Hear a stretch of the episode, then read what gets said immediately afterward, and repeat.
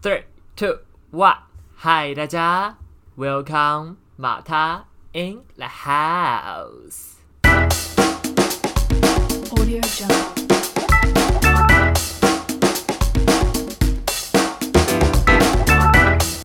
嗨，大家，我是马哈。今天呢是我们 podcast 的第一季最后一集，没有错。时间真的非常的快，然后我最近也已经在筹备第二季的，就是节目了。那先跟大家小小预告一下好了，就是这个第二季的节目呢，预计会在大概1月20前后，它就会开播这样。那相关的讯息我到时候也会发布在就是我的 IG 这样子。那不用担心，就第二季的整个收听也都是在这个就是你们平常收听的地方，是其实也不会移动到哪里去就是了。只是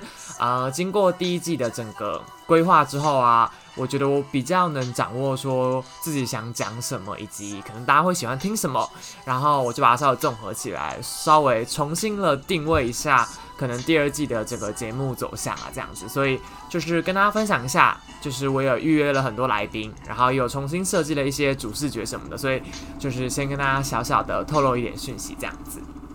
好啦，今天是最后一集了，然后这四集其实都没有找来宾，就是12、13、14、15嘛，就是因为我有很多想要跟大家分享的内容，我怕之后没有什么机会分享，所以想说赶快来跟大家独自的在深夜就是分享一下。那今天其实还蛮特别的，今天是我第二份实习的毕业的日子，没有错，就是我今天就是从我那个医疗行销的那个实习公司毕业了。那其实我在 podcast 好像每次都只有简短的带过我这一份实习，然后我可能比较常跟大家提到的都是我另外一份，就是做那个精品外销的那一份。那其实我今年就是大概从7月开始就是2份实习同时间在跑嘛，那我好像没有真的很就是深入的分享这个实习，但是其实我觉得这个实习它影响我的程度不输另外一个实习，对。然后今天其实毕业的时候我就觉得天哪，时间也过得太快，然后好像没有真的好好的跟带我的主管或正职道别，然后就这样离开那间公司了。所以我今天想说趁这时候赶快把这些记忆犹新的很多感触我想要跟大家分享一下。那我先介绍一下这间公司好了，这间公司叫做 DBC， 它是 Dr. Brand Consultant 的那个简写，就是 DBC 这样子，对，就是翻成中文就是医师品牌顾问啦。那它其实是隶属于一个叫做祥平互动有限股份公司的什么下面这样子，它是其中一个比较大的算是子线的品牌这样子。那我那时候会找到这份实习的时候，其实它整个来由对我来说是还蛮酷的。其实就是大家都知道，我今年是想要就是下定决心说要从医疗本科转到行销领域嘛。那我那时候就是前期今年年初的时候，就是考了一些英文考试啊，然后就是后来就发现，其实如果我想要继续深造啊，不论是出国或者是以后想要往这个产业发展，其实我很需要一些实习经验。然后那时候当然是第一秒就先朝着我有兴趣的产业去找，所以就是找到了我另外一份实习嘛，就是做时尚相关啊精品的一个行销这样子。然后那个时候大概是3月吧，我就是已经录取了那份实习，我永远都记得那天好像是3月17吧，我记得。就是我另外一份实习告知我说我可以上了，就是我已经被录取了，然后他希望我5月17的时候可以过去开始就是工作这样子。然后大概4月的时候吧，我有一天就是突然收到我们系秘书他就传来这样，他就敲我，他就说那个张浩成同学，就是你还没有填你系上的志愿序哦。然后我就想说三小，我就完全整个就是处于一个很 shock 的状况，因为我那时候才知道我完全忘了我大4是要有实习学分的。就是跟大家讲一下，我们医学工程本科北医的部分是这样规定的啦，就是我们大4的时候它是安排有一个你知道就是实习的学分，所以我们就会去企业实习，也会去医院实习。那因为我们本科系其实不是很多人会进去医院工作，就是医工部工作，所以我们医院实习其实很短，只有26天吧。但是我们的企业实习就是蛮长的，就是320个小时，大家可以想成是2个月，然后你每一周都去5天，整天就是全去这样子的感觉。那时候其实我就是完全忘了我四上要做这件事情，然后我三下的时候就是先找了一份，就是我另外一份实习嘛，然后我就想说哇塞，那我该怎么办？我那时候就是打开了那个秘书给我的志愿序的时候，我就看到全部都是什么工研院啊，什么工程，什么啊，生技公司啊，然后我就想说，天哪！我其实当下就是还蛮错愕的，因为我就是已经下定决心说，我可能就没有要做医疗产业或者是医工本科相关的事情嘛。那时候就是想到说，我还要花2个月320个小时，很多这。因为一般来说实习不会一周去5天的，通常可能都一周去2到3天，所以如果你这样子平均分散下来的话，320个小时大概花4到5个月才可以整个全部都跑完。然后我就想说，天哪，我完全就是很不知道该怎么办，因为我真的很不想要花这么多时间在一个我可能已经就是没有兴趣的事情上面了，所以我那时候当下其实就是很着急这样子。那我那时候其实是知道说，可以有系上就是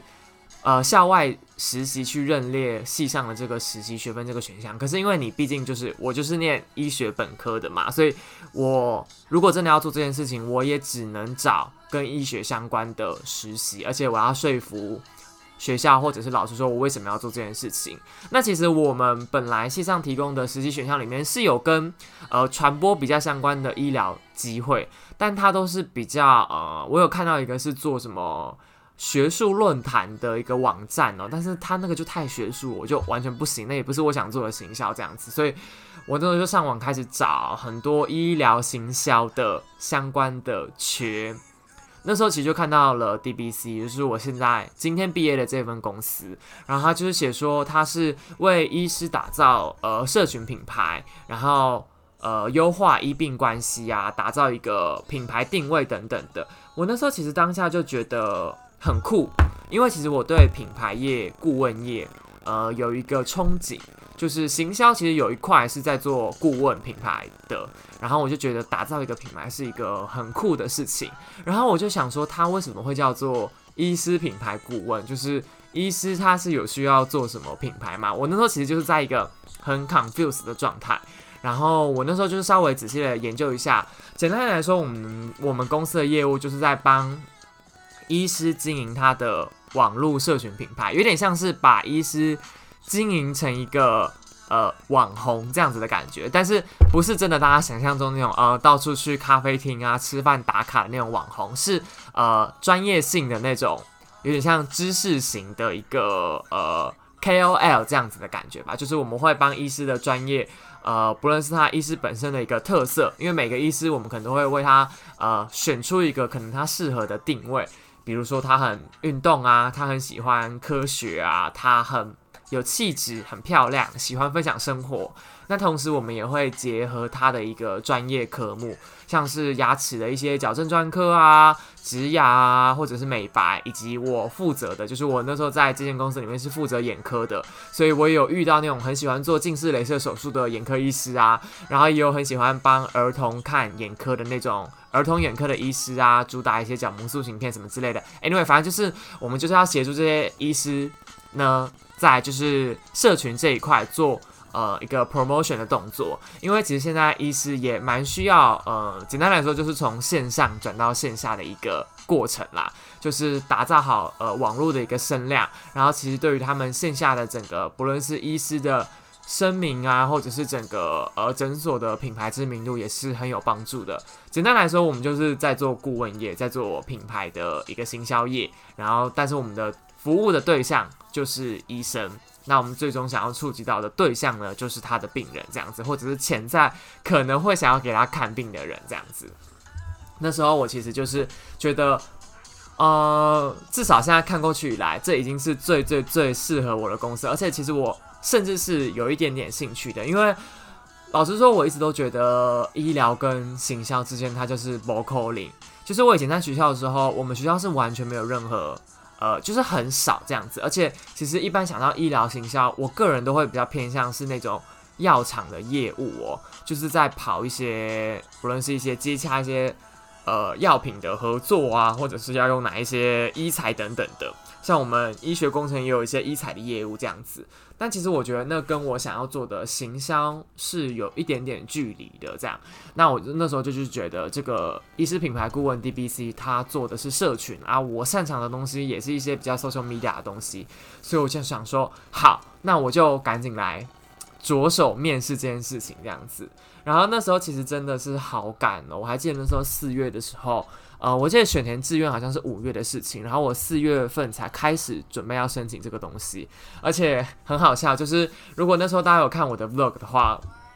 就会知道我们公司的面试过程超级宇宙无敌复杂。然后我其实有吓到，就是我还记得那时候是4阶段面试，就是有一个书面，先讲讲你的个人的一些什么resume 啊，然后或者 CV 这样子，然后再来是他会要你线上做一个作业再回传这样子，然后做完那个作业再回传之后呢，他通过之后他就邀请你，我还记得那时候我的主管就邀请我去公司面试，然后我那天就以为面试就是已经是最后一关了，结果还没有，而且我永远都记得他那时候面试完他就跟我说 OK 好，我觉得我们好像可以再约下一次的一个实作这样子。然后我就想说哈，什么实作，然后反正就是我那天跟主管面试完之后呢，我又再来了一次，然后那次呢我就花了，我跟你讲大概快5个小时吧，反正起码也有4个小时，我就是做一个未来可能会做到的就是工作内容，就是做一些文案的医师的一些专业，然后把它转换成一个可能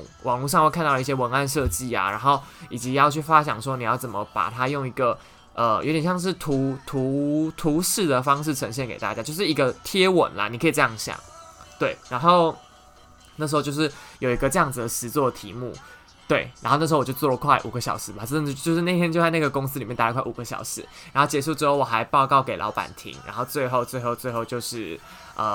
就是跟老板做一个简单的 presentation 啦，然后后来等了一阵子之后，终于我后来就是拿到 offer 了。那我那时候其实也花了很多时间在跑很多学校的公文，因为我得说服学校说哦，就是我这份实习它是可以让我学到医学相关的事情啊，然后是可以认列这个实习学分的。其实我那时候还蛮感谢的啦，就是我觉得学校真的是老师们都就是很懂要让学生去事情发展这样子。之后也可以跟大家分享这件事情啦，我觉得很多时候你去讲了之后，我觉得很多事情才会开始有了变化这样子，不然我其实本来是觉得，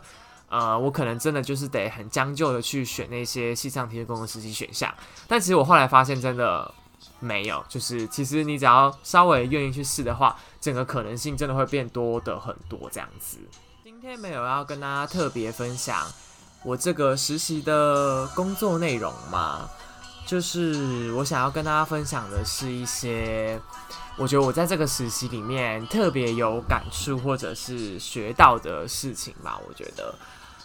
那时候其实刚进这间公司的时候，其实我前面我觉得已经算是有一点点实习经验了啦，加上这份工作它其实做比较多的是一些创意的发想啊，一些 content 的内容啊，然后我就觉得说自己也不是说真的是这个领域里面很菜的人，所以我那时候就是觉得应该是有办法驾驭的来吧。那其实我得坦白说，就是我觉得医疗行销真的比想象中来的，我觉得它可能是在我比较，虽然我可能还没有见识这么多啦，但是我觉得行销这个领域，它就是每个产业都有行销嘛，不论是医疗啊、时尚产业、美妆品等等的。我觉得医疗行销在这个大圈子里面，真的算是规范很多条件或者是限制上也很多的一个行销专门这样子。因为简单来说，就是医疗法规本来就有规定很多你在行销上面你不能做的事情嘛。那另外就是你在传递一些医疗专业的时候，其实也很常会遇到很多不同的问题，因为你就是要把很难的东西转换成一个大家听得懂，然后愿意接受，甚至愿意去，你知道，就是分享或者是扩散出去的一个内容。那我个人觉得它本来就是一个比较难的事情了，比起其他大家可能本来就懂的东西，你要把它转换成一个大家愿意去分享的东西，我觉得可能相较起来，我觉得医疗行销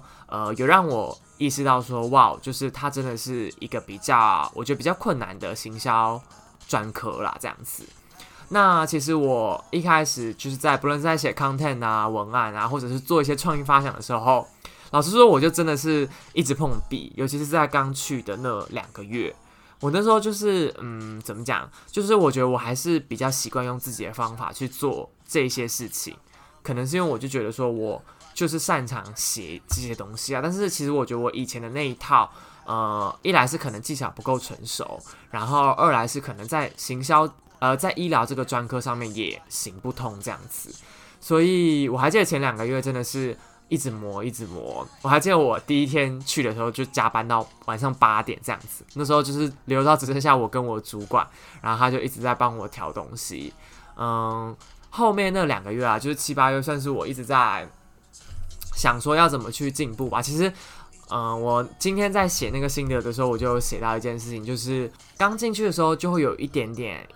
先入为主的想法吧。我可能就会觉得说，医疗行销它不是我做行销最想要做的一个专门领域，所以我可能有时候就是会对这一件事情有一个先入为主的想法，就有点像是今天叫你做一个你可能不是这么想要做的一个工作，然后你可能在遇到一些困难或挫折的时候就会有点不太解，或者是很容易觉得很暴躁那样子的感觉。我不知道大家有没有 get 到。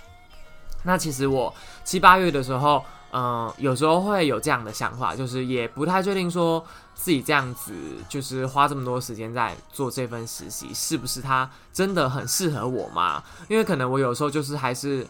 摸不透，或者是做不好，或者是可能就是会被主管刁，或者是被正职说哪里要调整这样子。所以我觉得7、8、9月的时候，我都还在很努力的摸索说，那这个职业，这个产业或者这份实习、这份工作对我来说，它的意义到底是什么？就是真的只是很单纯的为了拿一个实习学分吗？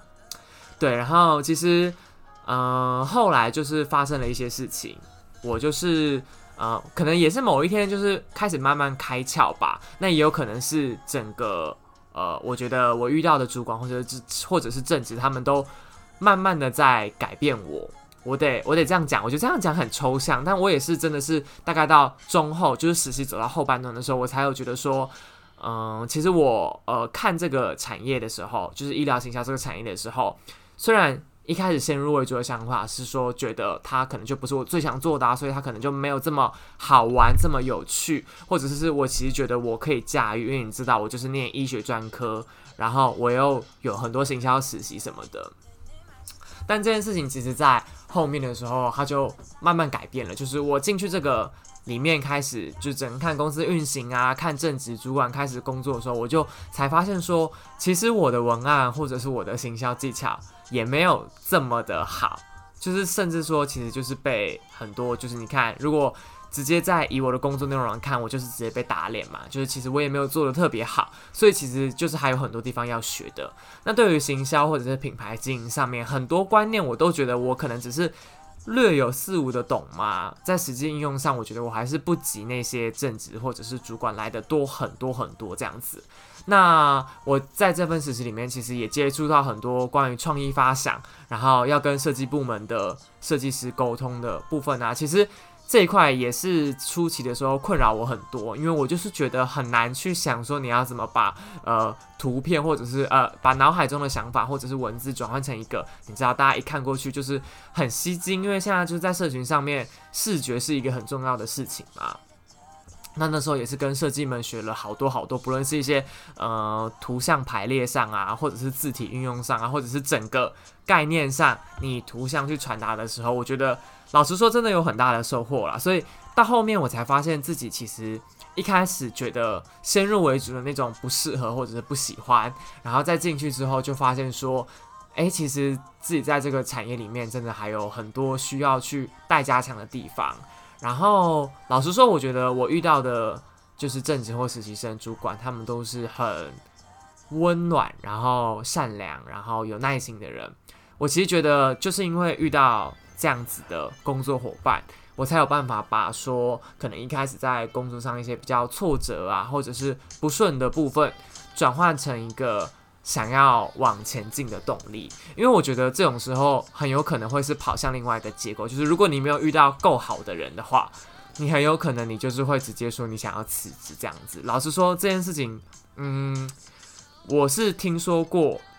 可能就是之前有发生过类似的情况，或者是我在其他的公司实习的时候也看过这样的情况。就是简单来说，就是你可能试用期没满，你可能到1个月，你就觉得你好像不适合，所以就离开了。那我觉得这个很大原因就是因为可能对于这份工作你刚上手的时候那种不适应啊，或者是不顺手的部分，你要是没有真的有一些对的人来带你，或者是你自己有消化好的话，其实很容易就会转换成你想要离职的一个动力啦。我得这样子说。我其实也想要跟大家分享的一件事情，就是其实这是我今天录这支 podcast 的主要原因啦，就是我其实一直想说要离开之前要给就是他们工作伙伴、我的主管、我的正职或者我的实习伙伴们一些怎么讲一个鉴别礼嘛。但对我就是没什么时间，然后我又觉得写卡片好像是一个，就是我觉得没有办法表达我真实想法的一个怎么讲礼物吗？所以我今天的这个 podcast 其实后半段我想要跟大家分享一些我觉得我在他们身上我看到的一些事情啊，或者是我的感想这样子。好，那我应该会分几个段来讲，我应该会用就是我可能不会讲本名啊，但我可能就会稍微跟大家形容一下我觉得我在他身上看到了一些什么，我觉得很酷，不一定是我想学的，只是我觉得这件事情是我在职场工作的时候觉得很有意思的事情。好，那我先从我的主管讲起好了。其实我今天在告别的时候我们有一个小小的欢送会，然后我就有说我觉得 DBC 是我目前实习过的4间公司里面，就是我觉得它是怎么讲有一定公司规模的，然后你也感觉得出来说公司是有一个制度在走，有个组织规范在走，但是同时间它又有存在着一些很新创的那种自由弹性的感觉。因为我其实有待过公司是我觉得它整个就是制度有点很严密，就是真的就是你看得出来就是一个指令一个动作那样子。但是我也有待过公司是真的是你就是你可能都搞不清楚说谁是正职谁是主管谁是什么，然后就是大家一整个就是很平起平坐那样子的感觉。但我觉得 DBC 它对我来说它是一个有点像是处在中间值的感觉，就是我感受得到这边有一个组织规范，但我同时也感受得到这里有一股你知道就是很创意的很 young 很新创的那种能量在流动这样子。那其实我觉得我其实还蛮常观察我主管的，那是因为我觉得，就是因为我觉得我在这份公司里面做的工作比较倾向是独立作业，就是因为我们是怎么讲，我们是对医师嘛，那其实我个人也是有负责几个医师，所以我会觉得他是比较独立的，就是因为我们医师跟医师之间的内容就是不会互相尬到啊，你就是负责一个人，所以我其实在这间公司的时候，我会觉得我是比较倾向是有在当一个正职的感觉，就是工作内容上啊，当然我的 loading 一定不会比正职还要重，只是我觉得整个形式上是有的，所以有时候我在做事情的时候，我就可以感觉到说，主管他今天的一些制度上的规划嘛，然后我就会觉得说，是有一个主管跟正职互相也不算抗衡啦，但是我就会感受到说，我的那位主管他有时候其实是怎么讲，他是想要为整个公司，然后想要做一个组织优化，所以他一直在付出很多心力啊，或者是他可能在构思很多不同面向的东西。但是我觉得有时候，如果你是以一个正职，或者是大家可以想成是一个老板或员工的角度来看，有时候你可能会觉得说，可能在员工这个位置的时候，你可能你负责的事情是这么多，然后你有时候可能会觉得在一些组织优化啊，或者是变革的设计上，你可能就会觉得，好像没有这么符合，因为可能有时候我觉得主管或者是老板他们站的位置跟我们正职看的角度，我觉得再怎么样，你再怎么去想着说感同身受，如果你没有真的完完全全一模一样做的就是完全相同，你就是上班做的事情是一样的话，有时候可能还是会有一点点落差的。然后我觉得我观察到很有趣的一件事情，就是我觉得有时候组织优化上他要考虑的点真的很多，然后我也感觉出来说，站在主管那个位置，你要考虑的事情有多复杂。因为你一方面你一定会希望说，可能正职他会觉得说，哇塞，整个就是整个制度的设计是有助于我工作的效率，然后又可以让我在工作之外习得更多，或者是有一种你知道教育训练的感觉。但是如果你站在主管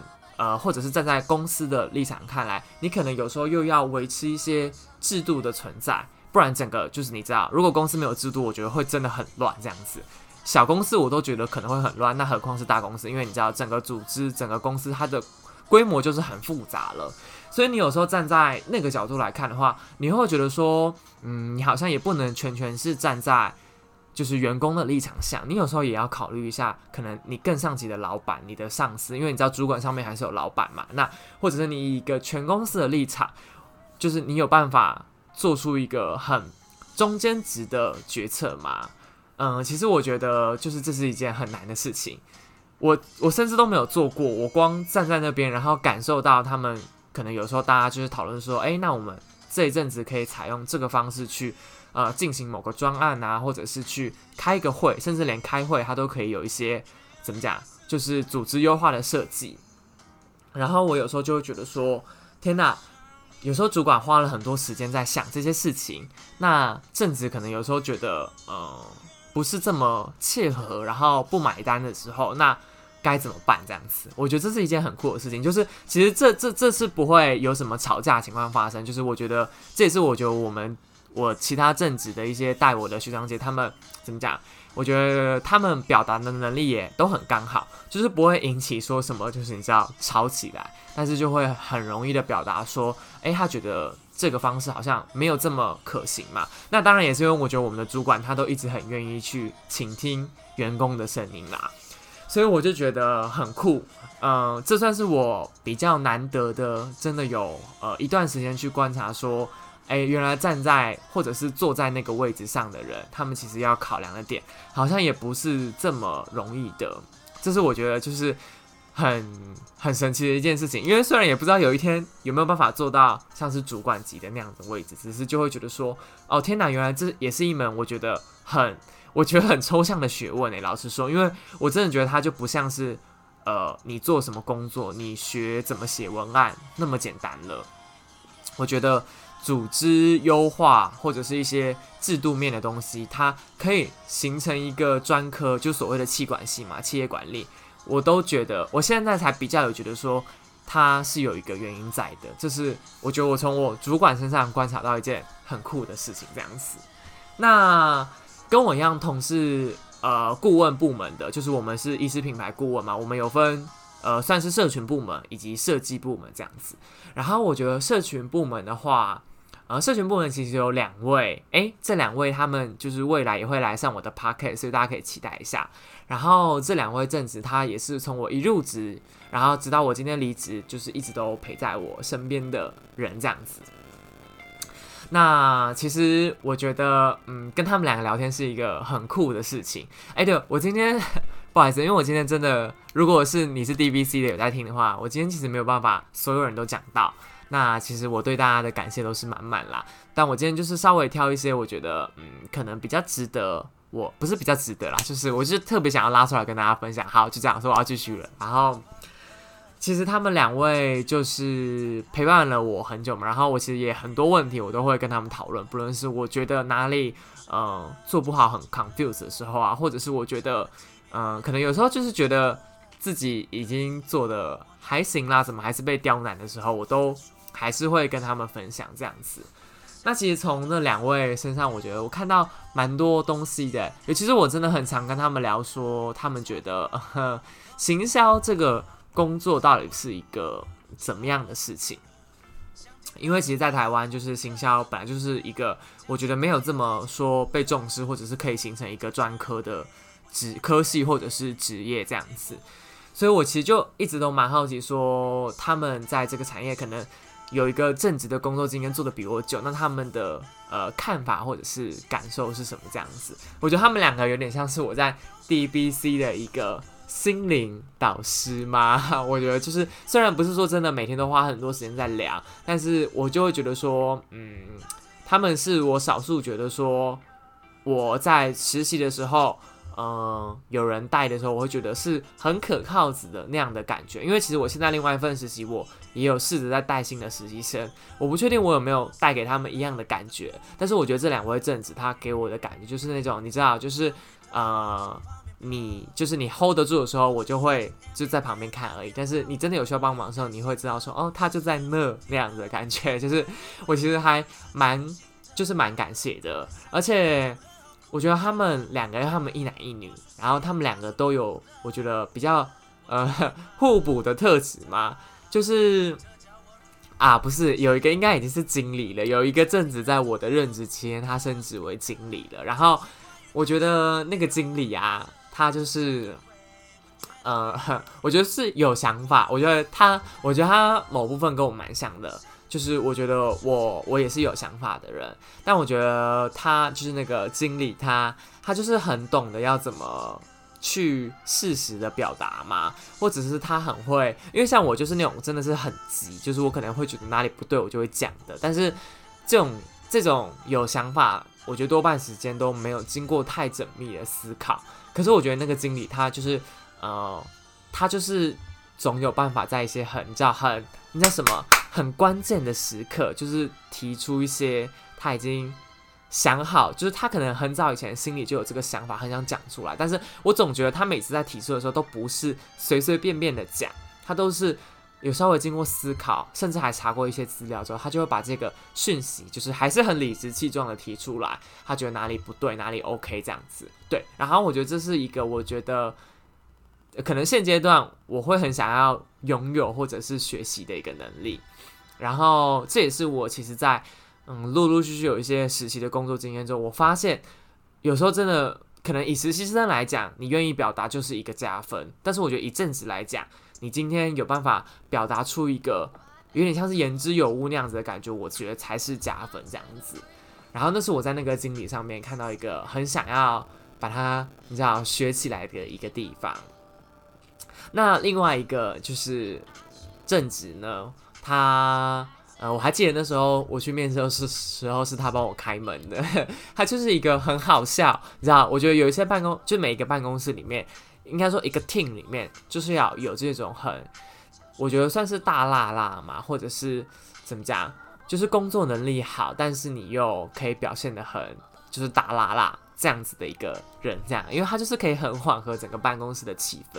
有点像是大家中间的一个桥梁这样子，对。然后跟他聊天的时候，你就会觉得很 funny， 然后你就觉得很好笑，然后他也都不会吝啬去跟你分享什么东西这样子。那是我很喜欢那位正直的一个特点。然后其实我有时候跟他出去买饭的时候，我也都会跟他聊。我就跟他聊说，就是你毕业的时候为什么会想要做这份工作啊？为什么会想要来这边啊？然后就我每次都会问他一些我觉得可能稍微私密一点点的问题，但是我觉得他也都是很愿意跟我们这种叫后辈，就是分享他一路走来的一个心得观吧，这样子。这是我从就是这2位我在社群部可能相处时间比较长的2位正职的一个感想。那设计部的话，其实他们那边设计部也是2位正职，然后这2位正职我都很喜欢很喜欢，就是我觉得他们2个在我心中有一个小小偶像崇拜的地位嘛，因为其实我一直都很想要学设计相关的东西，但是一来是我觉得我没什么天分，二来是我觉得我也没什么时间练习，所以我觉得会设计的人对我来说真的是一个很厉害的存在。而且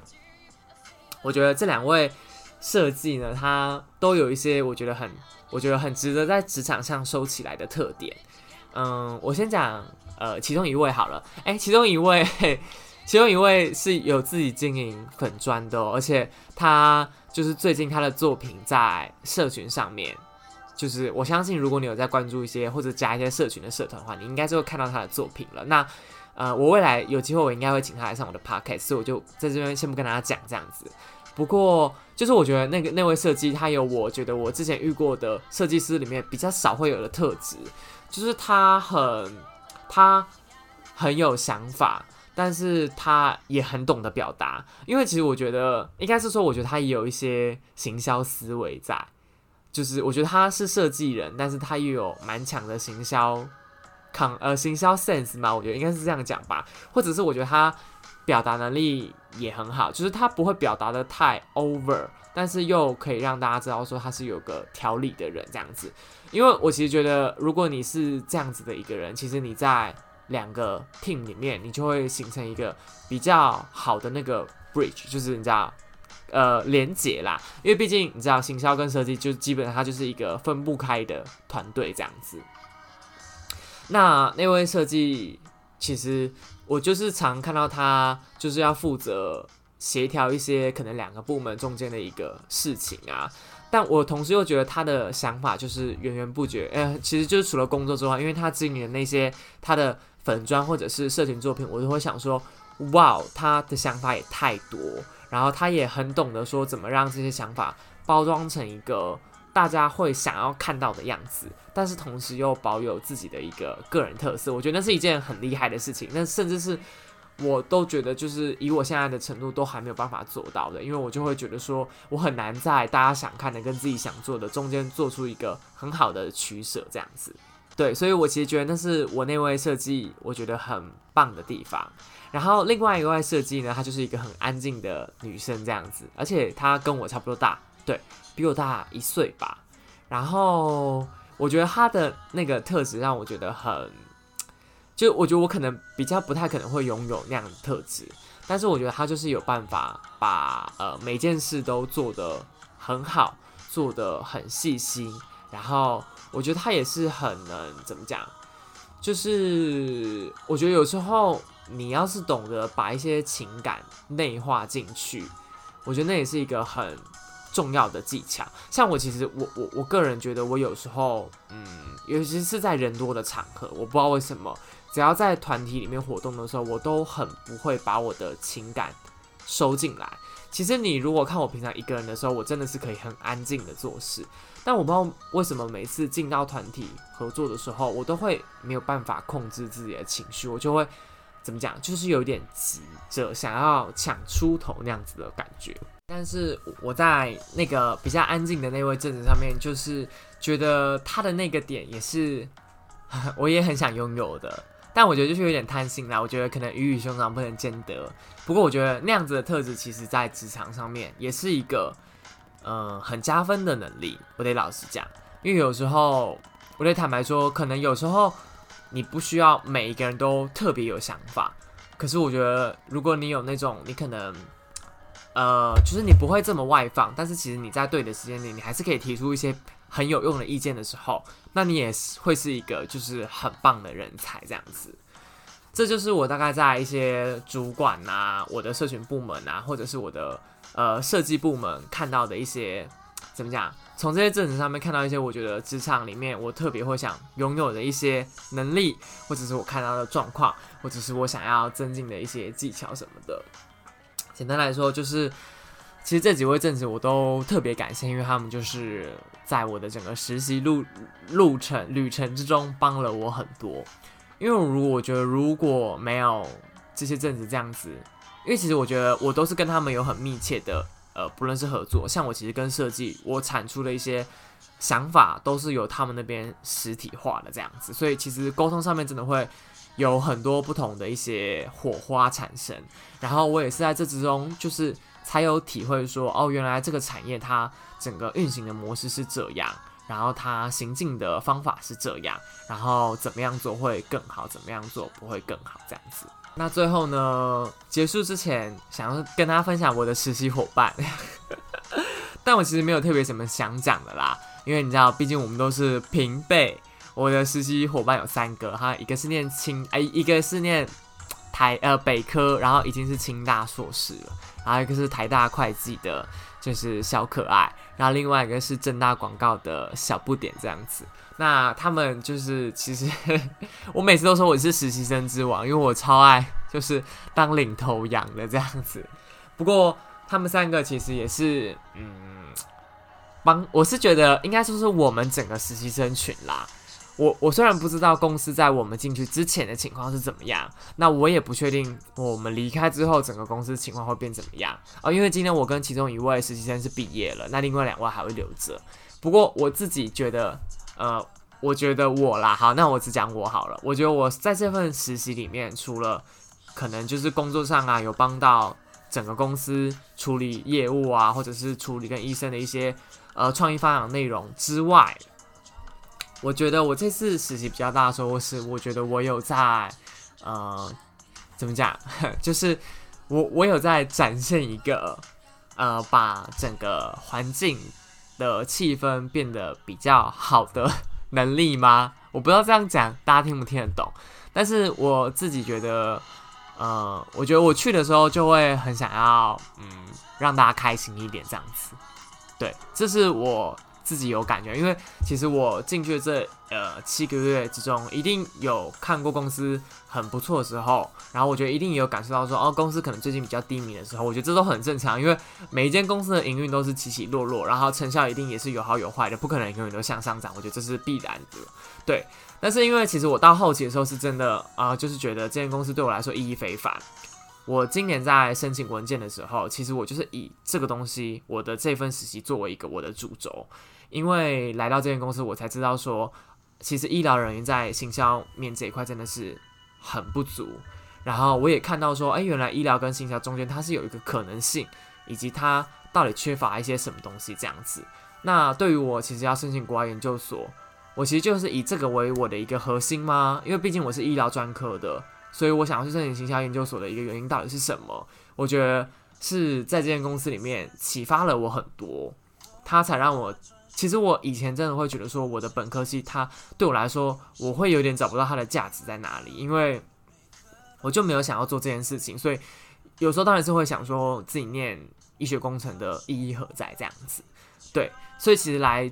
这个公司7个月之后，我其实对于我本科是念医学工程有了很多很多的自信心，我就会觉得说，其实整个世界上还是有一个领域，它是需要一个有医学背景又有行销专业的人来做这件事情，这样子应该是这么说。所以特别感谢这间公司，它带给我的东西，我个人觉得是其他公司都没有办法带给我的。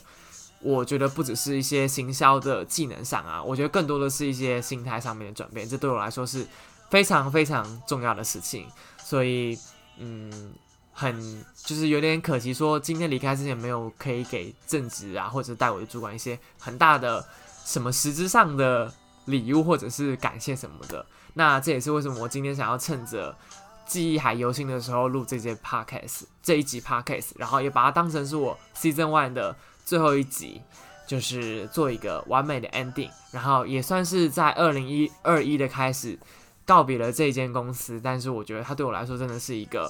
可能人生里程碑上面也很不能去抹除的一个很重要的转捩点，因为我在这间公司其实也有低潮过，我也有觉得说我是不是根本不适合不论是医疗或者是行销这个产业，但是到今天我离开这边了，我都觉得它对我来说是很有帮助，然后我也成长很多，我自己觉得在实力上或者心态上，我也都调整得很好，所以希望我觉得我在这间公司待的那段期间，是有让大家就是你知道感受到办公室可能稍微欢乐一些这样子。好啦，那以上就是这样子，今天讲了快45分钟，真的好久，那也是记录一下我此时此刻的心情，然后 Podcast 的第一季就到这边收尾了。其实我觉得很感动，因为今年从2020年9月中吧，我开始录 Podcast， 到现在找了一些来宾来啊，然后也让我觉得主持跟广播是一件非常非常有魅力的事情。那我未来呢也没有要打算停止，因为我觉得这件事情可以让我触及到更多不同的人，不同身份背景的人，不同职业、不同工作的人。然后我也想用这种方式去了解更多事情，然后用这种对谈的方式把可能这些有趣的内容嘛分享给更多人，给听众这样子。好啦，今天的 podcast 就到这边啦。那提醒大家一下，如果你是用KKBox 或者 Spotify 收听的朋友们，是可以把这个节目转贴到那个 IG 的限时动态，那也记得要给我5星评价啊，可以留言说你希望第二季看到的主题或者是邀请的嘉宾是什么，那也不要忘记把我的节目分享给更多的人。好，那我是mata，感谢大家这一季的收听。那第一季的 podcast 就到这边结束了，我们就第2季的 podcast 见啦，大家拜拜。